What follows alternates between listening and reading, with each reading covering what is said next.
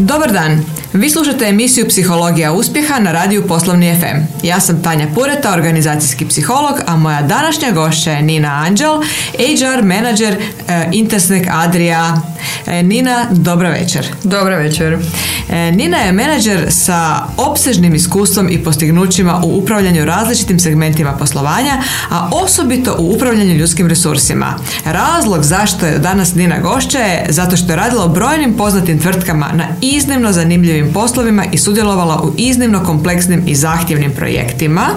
Tako da će intervju s Ninom biti pravo nadahnuće, ja bih rekla prava poslastica svim menadžerima koji se trenutno susreću s velikim izazovima.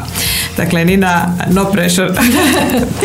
Nina, za sebe ponosno tvrdite i to s pravom da imate odlično razumijevanje poslovnih strategija te da ste ekspert u razvoju i implementaciji HR procesa za njihovo ostvarenje. Koliko po vama zapravo danas postoji svijest u eh, eh, ljudskim potencijalima da su oni tu u službi uspješnog poslovanja, a ne sami sebi svrha? Pa o tome se govori već zapravo od kad sam ja možda u ljudskim resursima što je više od 20 godina i e, uvijek je ta tema da e, ljudski resursi trebaju imati mjesto za stolom e, u top menadžmentu i da zapravo tu mogu najviše i doprinijeti. Moje je nekako mišljenje možda optimistično da je to zapravo postoji svijest. Svakako postoji svijest kod menadžera ljudskih resursa, a vjerujem da u već u priličnoj mjeri postoji svijest i u u top managementu, odnosno e, direktorima organizacija. Ja bih rekla da da. Možda to nije uvijek slučaj, ali evo, mislim da je, da je struka dosta napredovala zadnjih godina u tom pogledu. Govorite o velikim firmama ili o svim firmama i malima? Pa rekla bih da o, velikim firmama svakako, ali mislim da i u srednjim i malim imate krasnih primjera. Vjerojatno ima i onih gdje nije slučaj, pa onda zapravo za njih i ne čujete možda, pa ne znate, tako da možda postoji ili sigurno postoji neka siva brojka gdje zapravo se e, još uvijek imamo, kako bi to rekli, kadrovsku administraciju ili ono kako se zvalo nekad kadrovski poslovi, ali e, i toga će vjerojatno uvijek i biti, ali mislim da zapravo da neka kad bismo pogledali nekoj generalnoj razini da je tu svijest prilično napredovala. Ipak su znači firme svjesne da su tu neki ljudi koji moraju biti kompetentni i motivirani da rade posao i da je tu HR zapravo isto tako ključ. Inače neće biti poslovnih rezultata. Odlično. E sad da se vratimo malo e, na početke. Vi ste pravnica po struci, međutim odmah nakon završetka fakulteta vas je poslovni interes vodio u dva pravca e, odnose s javnostima i e, ljudske potencijale. Iako ste na početku bili direktorica kadrovskih poslova u Plivi, vjerojatno kao još to je pravni dio, ili su to već bili neki začeci ljudskih potencijala. Dakle, moje pitanje je, gdje je tu pravo, gdje se izgubilo ili gdje se integriralo i otkud ljubav za ta dva područja? Ja sam zapravo željela biti pravnica, jesam radila u pravnim poslovima je jedan broj godina na početku karijere, to je, to je posao koji sam sigurno voljela. Ono što sad možda, ne znam, hoće li vas razočarati ili iznenaditi, ali tako je ispalo, rekla bih. Nije od svoje moje dalje, dalje, da kažem, karijere išli tim tijekom, nekako je došlo do toga da se zapravo jedna stvar nadovezivala na drugu, upravo kako ste rekli, prvi dodir nekog pravnika sa kadrovskim poslovima upravljanju ljudskim resursima često često bude kroz radno pravo, pa malo po malo pa završite u kadrovskim poslovima, pa onda radite taj dio, je taj dio jedno vrijeme. E, meni se recimo e, dio e, korporativnih komunikacija mi je bio ponuđen u jednom trenutku u Coca-Coli. Ono što bih ja rekla je da mene uglavnom sve zanima. I onda kad dobijete priliku raditi nešto, nađete u tome nešto jako zanimljivo i naučite, počnete raditi, vidite neke rezultate, svidi vam se i zapravo meni se čini da mi je to prilično obogatilo me zapravo to što sam kroz karijeru radila u različitim područjima i da mi je svako na svoj način zanimljivo. A mislim to je jedna krasna poruka e, da to otvorenost za nova iskustva i za nova znanja vas je vodila da zapravo ono i dalje ono tkate tu jednu vrlo zanimljivu karijeru rekla bih. Pa da, da ja bih rekla da je to zapravo danas i sve češći slučaj i kod mladih ljudi i kroz karijeru e, pogotovo i već od, od studija kad krenete ne znači da ćete ono što ste diplomirali raditi cijeli život, pogotovo u nekim društvenim znanostima, možda je drugačije, ne znam, u medicini ili negdje drugdje, ali e, zapravo vas e, nikad ne znate gdje će vas karijera odvesti. Mislim da to nije loše. Dobro, e, a što je zapravo zajedničko ili nekakve ono sjecište upravljanja komunikacijom i ljudskim potencijalima Pa isto kao što su i pravni poslovi, ja bih rekla to su sve funkcije podrške zapravo. I ja sam vrlo svjesna kroz moju karijeru da zapravo cijelo vrijeme radim u funkcijama podrške. Nekada se to, danas srećom sve manje, smatralo ako niste u funkciji koja donosi izravno prihod, onda ste trošak zapravo. I, e, zapravo ste trošak cijelo vrijeme. trošak se cijelo vrijeme. I tu zapravo se vi morate pokazati. Morate u svakoj od tih funkcija dokazati zapravo da dodajete vrijednost organizaciji i da e, ste opravdali svoje postojanje tu i da ćete zapravo e, svojim radom svog tima i svog, svog odjela zajedno sa svima drugima pridonijeti uspjehu organizacije. dakle, izazov je još veći ako ste podrška nego ako ste možda u nekakvom hrvatski rečeno core biznisu. Apsolutno, da. da. E, dobro. U Luri ste nastavili karijeru kao predsjednik za korporativne komunikacije. Koliko vam je bila izazovna ta funkcija? Lura je ipak jedna velika firma bila i koje ste postignuće ostvarili unutar nje? To je bio jako veliki izazov. Ja sam tada u Luru došla iz Coca-Cola koja je, ne treba naglašavati, e, u smislu korporativnih komunikacija kao i svakom drugom veoma uređena organizacija gdje ste vi za sve imali smjernice i okvire zapravo unutar kojih ste morali ostati što e, je zapravo za nekoga tko se počinje baviti tim poslom bilo jedno izuzetno iskustvo i izuzetna prilika za jako puno naučiti. Nakon toga sam došla zapravo u kompaniju koja je Hrvatska, gdje ste vi zapravo u, kako bi rekli, headquartersu, gdje nećete ni od koga dobiti e, nekakve smjernice, nekako pozicioniranje, neko e, željenu sliku kompanije, nego ćete graditi zajedno sa top managementom. Ono što je meni bilo tada super je da je naravno bilo i podrške i razumijevanja i zato je ta pozicija i, i napravljena i zapravo da smo eto puno toga napravili na, e, na nekakvom izgradnji uopće reputacije, ta kompanija je tada nastala spajanjem tri kompanije kompanije. Bila je nova. Dakle, morali smo graditi sve od početka, imali smo privatnog vlasnika, dakle i osobu sa svojim individualnim imidžem i zapravo rekla bi da smo dosta napravili na, u pogledu i nekakvoga izgradnje reputacije kompanije, nekih izgradnje medijskih odnosa i bilo, drago mi je zapravo reći i na izgradnje neke društvene odgovornosti. Tada je to još bilo, znači 2000-ih, isto nešto što se tek razvijalo i svijest tek pojavljivala kod hrvatskih kompanija. Mi smo dosta tada radili na, na razvijanju društvene odgovornosti i evo to mi je ostalo u sjećanju kao neko od postignuća. Znači u nekakvoj situaciji gdje e, iz visoko organiziranog sustava dolazite negdje gdje morate kreirati posao, ja bih rekla, ako dobro e, mogu sažeti vaše riječi, da je tu najvažnije postaviti neka dva, tri cilja koje želite postići, znači izgradnja reputacije, društveno odgovorno poslovanje e, i to je nešto što je onda i onda po tim ciljevima gradite cijelu strukturu. Apsolutno, upravo tako. Morate opet razumjeti što su ciljevi kompanije. Vaši ciljevi trebaju naravno biti uh, usuglašeni, da ne kažem aligned sa ciljevima kompanije i nakon toga zapravo razvijate strategiju na način uh, o načinima kako ih želite te ciljeve postići i ono što je jako važno je da ste onda u provođenju te strategije fokusirani konzistentni, držite se, dakle ne, ne rasipate se na sve strane, nego se držite na ono što je bitno da biste postigli ciljeve i ja bih rekla u, u korporativnim komunikacijama kao i u svemu drugom da budete autentični, da ne želite napraviti sliku o kompaniji kakva ona zaista jest. Jer ako idete u nekakve ono kako bi se reklo spinove, e, neće to dugoročno uspjeti. Znači, autentičnost je tu dosta važna. Dakle, autentičnost je ključ dobre korporativne komunikacije. Da, tako je, ali ona treba odražavati onda i neku korporativnu kulturu. Dakle, dobro je da radite komunikaciju u kompaniji s čijom korporativnom kulturom se možete saživjeti.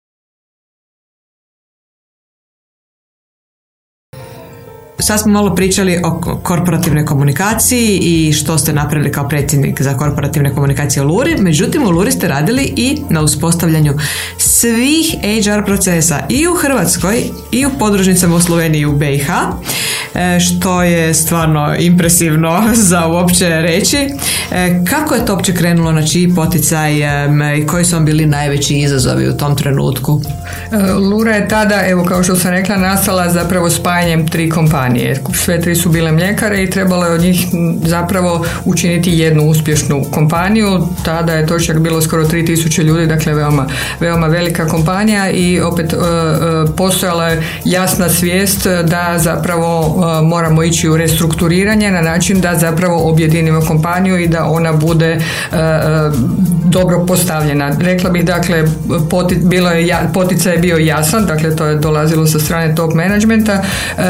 ono što svako moram reći, ne mogu reći da sam sad ja nikako od toga, tim je bio zaista odličan. HR tim je tada bio krasnih, moram reći sve su bile žene, krasnih e, djevojaka i tu je zaista e, e, bila jedna zajednička aktivnost da svi, svi zajedno postignemo sve što je trebalo.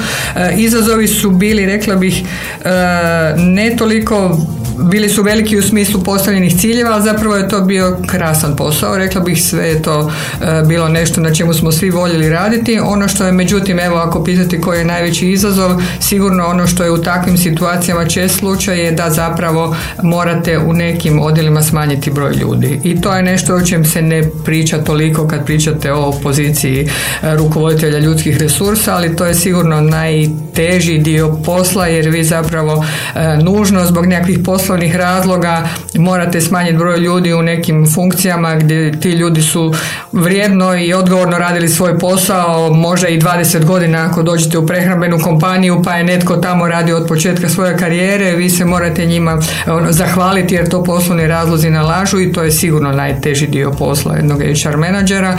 Lakše vam je ako znate da je situacija na tržištu rada takva da će oni lako naći posao. E, tu naravno zavisi od, od trenutka u kojem se to događa, ali ni u kojem slučaju nije to lako kad nekom trebate reći evo, da mu se morate zahvaliti i da neće više raditi ono što je do sad radio. Da, ljudi često to povezuju sa osobnim karakteristikama, ali ponekad kad je spoj tri tvrtke imati tri voditelja pravne službe recimo ili tri voditelja računovodstva jednostavno je nešto što je e, poslovno nije opravdano. Upravo tako, dakle tu ne, ne govorimo o situaciji kad neko je ono što bismo rekli pravno skrivljenim ponašanjem uzrokuje e, da, da mora otići iz kompanije, nego baš u situacijama pravog restrukturiranja koje e, uvijek se režu troškovi i gdje zapravo neki poslovni razlozi onda nalažu da broj ljudi bude manji nego što je bio. S druge strane, takve situacije vjerojatno i smanjuju motivaciju onih koji ostaju, jel? Tako da je tu isto tako treba onda dodatno. E, apsolutno, to je, to je sigurno u svakoj takvoj situaciji restrukturiranja ili u situaciji akvizicije pa restrukturiranja poslije akvizicije e, ono što je jako bitno i ono gdje je sigurno veliki doprinos e, službe ljudskih potencijala je taj, ta, taj, ta rekla bismo komunikacija, interna komunikacija ili rad sa ljudima ili kako god nazovete. Jer vi kad imate zapravo restrukturiranje ili akviziciju, naravno kompanija će si zacrtati cilj, postaviti strategiju, krenuti implementaciju. Ono gdje najčešće ako zapne, zapne je upravo ta implementacija gdje dakle ljudski resursi sigurno doprinose onim svojim znanjem e, na način da se pravi ljudi imenuju na prava mjesta u restrukturiranju, da se nadograde kompetencije tamo gdje se trebaju nadograditi, da organizacija bude takva da se mogu ostvariti ciljevi kompanije, ali nikad se ne smije zaboraviti ono što je najvažnije i zvuči nekad već kao floskula, ali kompaniju čine ljudi i ljudi su najvažniji resurs kompanije. I ako vama ljudi u kompaniji i one koja, ako je riječ o akviziciji, akvirirala, pogotovo oni u kompaniji koja je kupljena, e, budu živjeli u strahu što će biti sa mnom, neće imati informacije, oni su nas kupili samo da nas zatvore, onda uspjeha će teško biti. Ono što je zapravo ključno i moj nekakav e, e,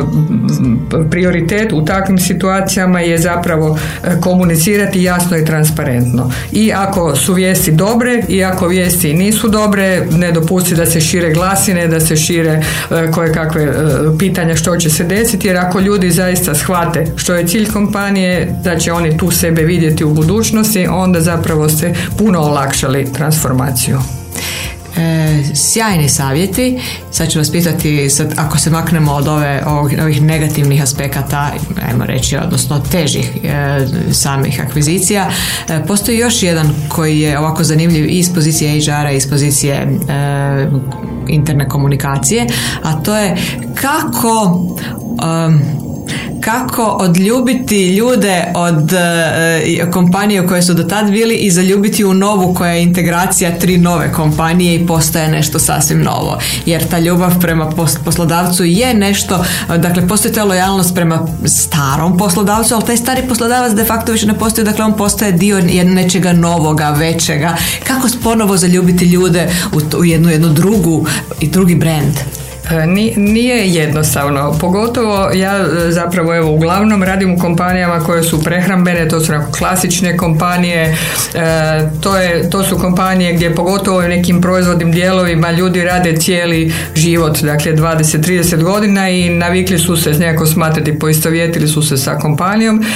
Ja bih rekla da ne treba ni inzistirati, treba postepeno doći do toga da ljudi uvide da i nova kompanija zapravo ima svojih prednosti, ima svoju korporativnu kulturu, e, izgraditi na neki način, e, ajmo reći, lojalnost, ali ne, ne zatirati onu prošlu. Jer zapravo uvijek su ljudi koji su u toj kompaniji bili i ponosni na ono što su kroz tu kompaniju napravili. Mi smo i zapravo, ja sad mogu reći na moje sadašnjoj poziciji, je kompanija međunarodna velika europska kompanija akvirirala jedan, ne cijelu kompaniju, ali dio biznisa jedne tradicionalne kompanije, dobro razvijen sa ljudima. U našoj tvornici rade ljudi po 40 godina e, od, od početka rada do mirovine i zapravo je, rekla bih, izazov spojiti najbolje od to, tak dva, ta, ta dva svijeta. Tu je, tu je sigurno i znanje i iskustvo i nasljeđe i, i organizacija koju treba i dalje razvijati i spojiti zapravo sa onim što može donijeti neka druga kompanija koja je postala tu vlasnik ili većinski vlasnik ili kako već bez obzira da li je to sad međunarodna ili se radi o kompaniji iz iste zemlje. To je izazov, ali to je lijepo raditi. Detektirati najbolje i spojiti i ostaviti najbolje s najboljim. Upravo.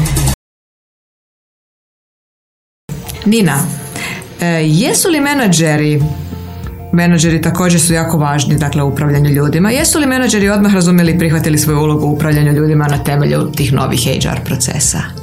Pa ja moram reći u mojem iskustvu uglavnom da. Ne znam da li sam ja imala sreće i, moje, i moje kolegice i kolege ili je eto nekako smo, smo dijelom neko u tome uspjeli, ali zapravo e, teško se mogu prisjetiti, vjerojatno bilo takvih iskustava da je baš bilo nekih velikih otpora. Mislim kad vi zapravo e, dođete sa jednim dobrim ciljem, sa jednom dobrom pričom, sa zapravo otvorenom komunikacijom, dobrim namjerama, uglavnom će to ljudi i prihvatiti. I, i zapravo saživjeti se sa time i, i ono što je zapravo upravljanje promjenom ili change management zapravo e, promijeniti taj svoj neki, neki e, e, način razmišljanja na način koji je zapravo onakav kakav bi možda trebao biti u nekoj modernoj organizaciji.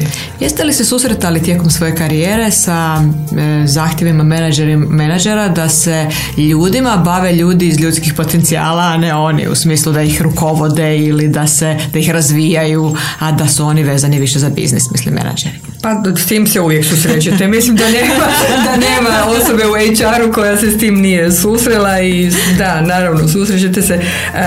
pa ovako, dio najvažniji dio posla menadžera koji upravlja ljudima je upravljanje ljudima.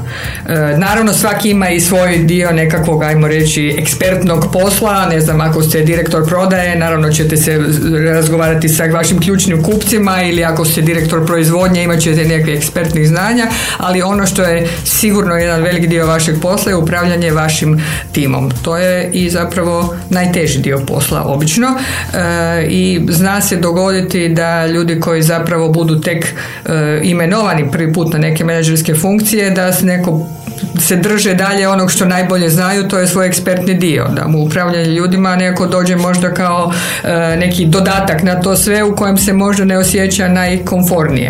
E, tu je onda pri ruci osoba iz ljudskih potencijala koja treba upravljati ljudima, ali naravno zapravo kroz neku ajmo reći rad sa takvim ljudima i sa neko ukazivanje na to što zapravo oni trebaju i potporu naravno i podršku, pomalo se ide onda u smjeru kako bi to trebalo biti.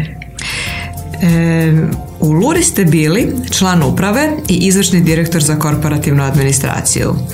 Kako biste usporedili odgovornosti člana uprava s odgovornostima HR menadžera i što biste na temelju tog svog iskustva savjetovali objema stranama? Ipak je to jako zanimljivo da ste bili na, obukli cipele svih tih uloga. Možete dakle dati dobre savjete i sugestije. Pa sad kao ako se vratim u moje pravničko razmišljanje, vrlo je jasna razlika ako ste vi član uprave bilo kojeg trgovačkog društva, onda odgovarate za njegovo poslovanje. Pred zakonom, pred svima ono, čak i svojom osobnom imovinom. I zapravo e, morate biti e, na razini toga. Znači morate imati sliku i zapravo utjecati u svom aspektu, ali neko ste odgovorni za cjelokupno poslovanje. Vi kad ste funkcionalni menadžer u bilo kojoj funkciji, pa tako i u ljudskim resursima, naravno onda ste odgovorni za vaš dio. I ono što je međutim mislim da je u svakoj funkcionalnoj ulozi bitno je da gledate i šire kad ste menadžer. Znači da zapravo e, razumijete biznis i da pokušate što više sa svih strana sagledati taj posao zato da biste i u svom dijelu znali doprinijeti. Na ne znam, jednostavnom primjeru ako zajedno sa vašim menadžerima postavljate nekakve ciljeve u, u sustavu upravljanja učinkom, vi trebate razumjeti zapravo što je cilj te poslovne funkcije i gdje će, po čemu, čemu će zapravo taj, taj zaposlenik doprinijeti tim kako bismo rekli KPI-evima. Dakle, e, sve je to isprepleteno, opet ima i naravno svako ima svoju, svoju ulogu. Ono što bih savjetovala je e, slušajte jedni druge, pitajte jedni druge, pokušajte razumjeti jedni druge jer onda ćete zapravo gledajući i, se, i sa aspekta drugih kolega zapravo dobiti možda jednu širu sliku i u svom, svom funkcionalnom dijelu postati još uspješniji. Odličan savjet.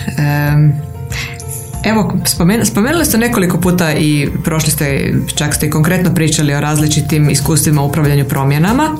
E, ima, rekli ste između ostaloga, odnosno znamo da ste bili i podrška upravi društva Ralu Logistika u restrukturiranju.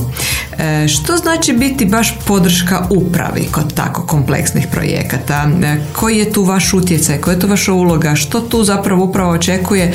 Da li ona ima jasno definirana očekivanja ili ih vi isto na neki način postavljate zajedno s njima? Evo, malo to razjasnite. Pa mislim kad ste dio tima, jednog management tima, onda zapravo ako je taj management tim dobro postavljen, onda se zapravo bez obzira što je svaki član zadužen možda za jedan dio posla, ali zapravo neke ključne odluke se donose zajednički. I onda tu svako u svom dijelu daje neki doprinos. Nije, nije put takav da sad neko ako je predsjednik uprave e, donese sve odluke pa zapravo će onda možda pitati ili neće pitati kolege. Moja je, eto, rekla bih, sreća da sam radila u takvim organizacijama gdje to zaista na taj način i funkcioniralo. E, tako da zapravo mnoge stvari su se i kroz da li to formalne ili neformalne ili radionice, ali zapravo zajedno dođete do nekih rješenja u brojnim stvarima kad postavljate i organizaciju e, i kad postavljate neke procese, ne samo HR procese, nego same procese organizacije. Dakle, mislim da tu svatko, pa tako i HR, pa tako i ne znam, financije ili druge druge ove, ovaj, funkcije e, mogu da, dati svoj doprinos da se zapravo zajedno dođe do ciljeva. Ako postoji svijest te uloge, ako postoji svijest o zajedništvu, onda se zapravo stvari jako lijepo i lako i sa veseljem i optimizmom mogu napraviti. Da, mogu napraviti upravo tako. E, Nina, već smo puno projekata prošli ovako e, razgovarajući. Jedan od zanimljivih meni je bio i ova integracija logističkog biznisa u Srbiji. E, s obzirom da se radi dakle opet o drugom tržištu, ima li tu nekakvih razlika ili koji su tu bili neki izazovi koji bi mogli istaknuti neka rješenja koje ste onda e, implementirali? Pa e, ne bih, e, radi se naravno o drugom tržištu, ali ne bih tu istakla nekakve problema koje bi zbog toga ni jedna ni druga strana imala. Ono što je zapravo tu se može primijeniti isto, kažem, kao i kod, kod e, drugih akvizicija koje sam već spominjala, zapravo ono što je bitno je da vi steknete povjerenje ljudi kod kojih ste došli. Ako su ti ljudi iz druge zemlje, onda tim i više, ali mislim da u nekom konkretnom slučaju kad dođete kao hrvatski investitor u Srbiju da zapravo nemate baš problema. Moja iskustva nisu bila loša, nemate baš problema, prihvate vas zapravo, prihvate vas. Ako ste naravno došli sa nekim e, cilje, poslovnim ciljevima i zapravo želite razvijati posao u toj zemlji, e, onda ćete, ako se potrudite zapravo, ne ići na dobar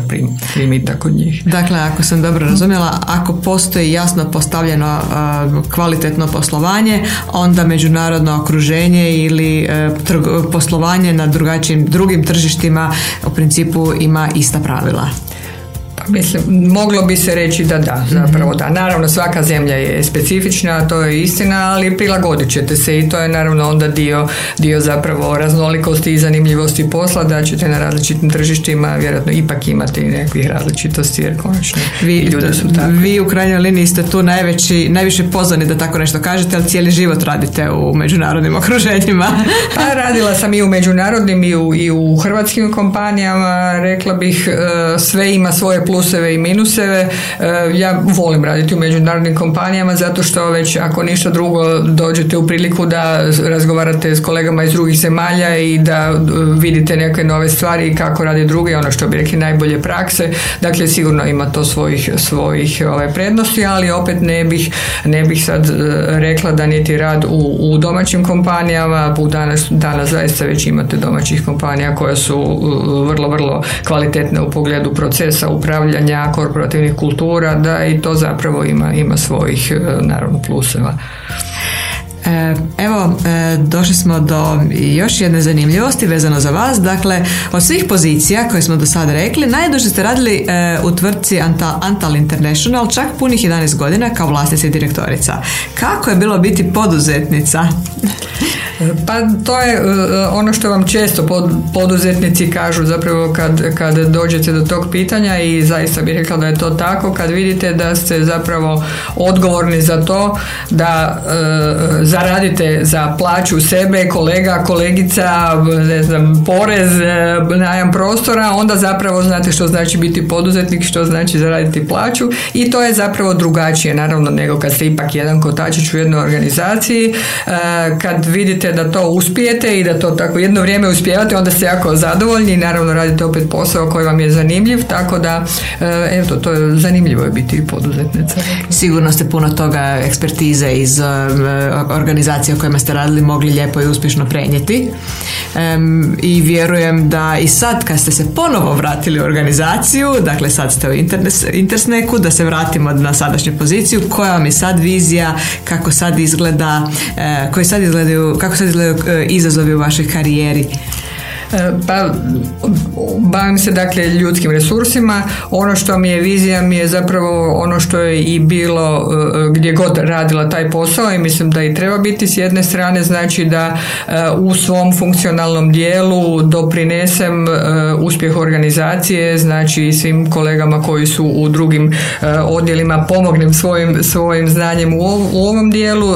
Dakle, s jedne strane dakle da kompanija ostvari svoje poslovne ciljeve. Ono što mi je isto tako jako važno je da kompanija bude prepoznat kao dobar poslodavac, naravno među zaposlenicima, a naravno i u nekoj eto široj zajednici da, da možemo privući i zadržati dakle kvalitetne ljude koji će eto, biti zadovoljni u našoj kompaniji izvrstan cilj, e, dakle e, ponovo organizacija, ponovo HR manager, primjena sve ekspertize koje imate i e, za kraj kao osoba sa tako bogatim iskustvom, dakle uistinu impresivnim, što biste poručili PR, a što HR kolegama na temelju evo vaše, vaše ekspertize? Pa sad razmišljajući o tome možda bi bilo malo neko pretenciozno od mene da sad u nekom kratkoj rečenici pokušam sažeti neko, nekakvu mudrost koju bih im e, poručila, ali zapravo ono što bih ja eto neko mogla reći i na temelju iskustva, dakle i sa poduzetničke strane i u organizacijama e, i zapravo to je neki savjet koji bi se mogao odnositi na, na, svakog nekog ko, ko, se želi u, e, razvijati u menadžmentu bez obzira u kojem dijelu, a to je kad zapravo se susretnete s nekim problemom, radite na nekom projektu, dajete neku ideju, e, razmišljajte uvijek da što biste učinili da je ta kompanija vaša ili da ste dioničar te kompanije ili da ste vlasnik te kompanije, kako biste onda odluku donijeli donijeli. Gledajte malo širu sliku, e, razmislite o tome svemu i onda zapravo će vam se i otvoriti možda neke ideje, doći ćete na neka rješenja koja će e, zaista biti i prepoznata i od vaših kolega i od vaših nadređenih i u konačnici donijeti zaista uspjeh vama i kompanije.